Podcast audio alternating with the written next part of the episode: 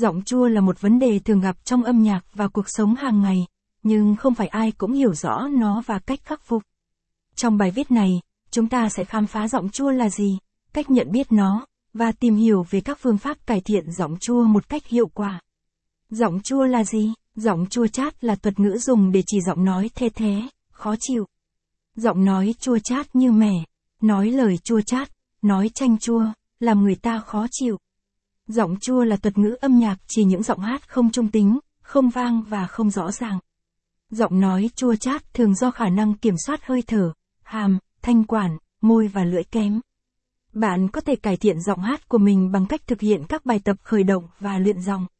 Xem thêm bài viết, giọng trầm là gì? Cách rèn luyện giọng trầm đơn giản. Cách để cải thiện giọng chua hiệu quả. Hơi thở là nguồn năng lượng cho giọng hát, nên bạn cần hít thở sâu và đều, sử dụng cơ hoành để điều tiết hơi thở. Bạn có thể thực hiện các bài tập kiểm soát hơi thở như hít vào đếm 4, giữ 4, thở ra đếm 4 hoặc hít vào đếm 4, giữ 4, thở ra đếm 8.